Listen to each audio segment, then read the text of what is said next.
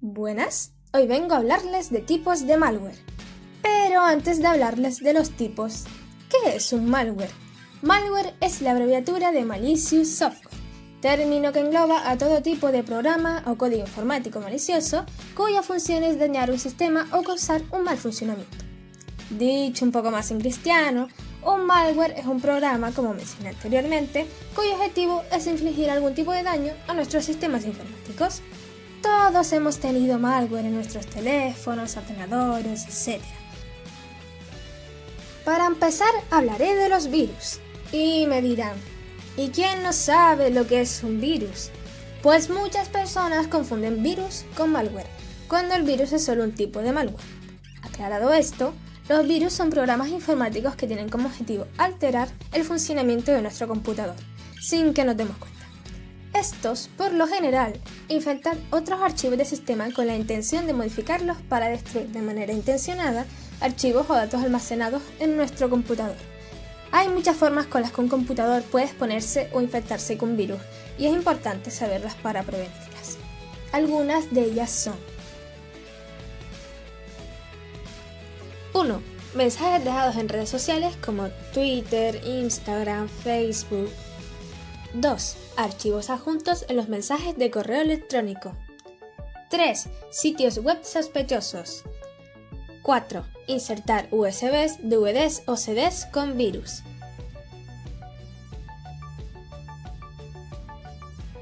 Ahora iremos con los troyanos. En informática se denomina caballo de Troya o troyano a un malware que se presenta al usuario como un programa aparentemente legítimo e inofensivo, pero que al ejecutarlo le brinda a un atacante acceso remoto al equipo infectado.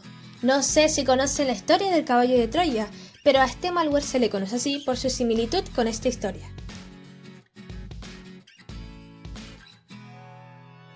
Ahora es el turno del spyware es un software que recopila la información de un ordenador y después transmite esta misma información a una entidad externa sin el conocimiento o el consentimiento del propietario del ordenador.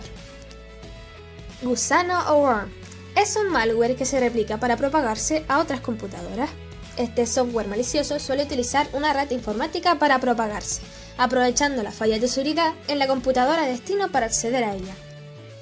Adware Adware es cualquier programa que automáticamente muestra u ofrece publicidad no deseada o engañosa, ya sea incrustada en una página web mediante gráficos, carteles, ventanas flotantes, etc. Spam. El spam es normalmente mucho más inofensivo que el resto de malware, por eso muchas personas no saben qué es un malware. El spam es un mensaje no solicitado que usualmente hace publicidad de un servicio o producto. Farming. El farming consiste en disfrazar sitios web falsos como si fueran auténticos para obtener así la información que se introduzca en ellos. Keylogger. Un keylogger es un software o hardware que puede interceptar y guardar las pulsaciones realizadas en el teclado de un equipo que haya sido infectado. Este malware se sitúa entre el teclado y el sistema operativo para interceptar y registrar la información sin que el usuario lo note. Exploit Exploit es un programa informático, una parte de un software o una secuencia de comandos que se aprovecha de un error o vulnerabilidad para provocar un comportamiento no intencionado o imprevisto en un software, hardware o en cualquier dispositivo electrónico. HOAX. HOAX es una falsa alarma sobre un virus u otra pieza de código malicioso. Normalmente, los HOAX se distribuyen mediante correos electrónicos. Y para acabar, phishing. Phishing es uno de los métodos más utilizados por delincuentes cibernéticos para estafar y obtener información confidencial de forma fraudulenta, como puede ser una contraseña o información detallada sobre tarjetas de crédito u otra información bancaria.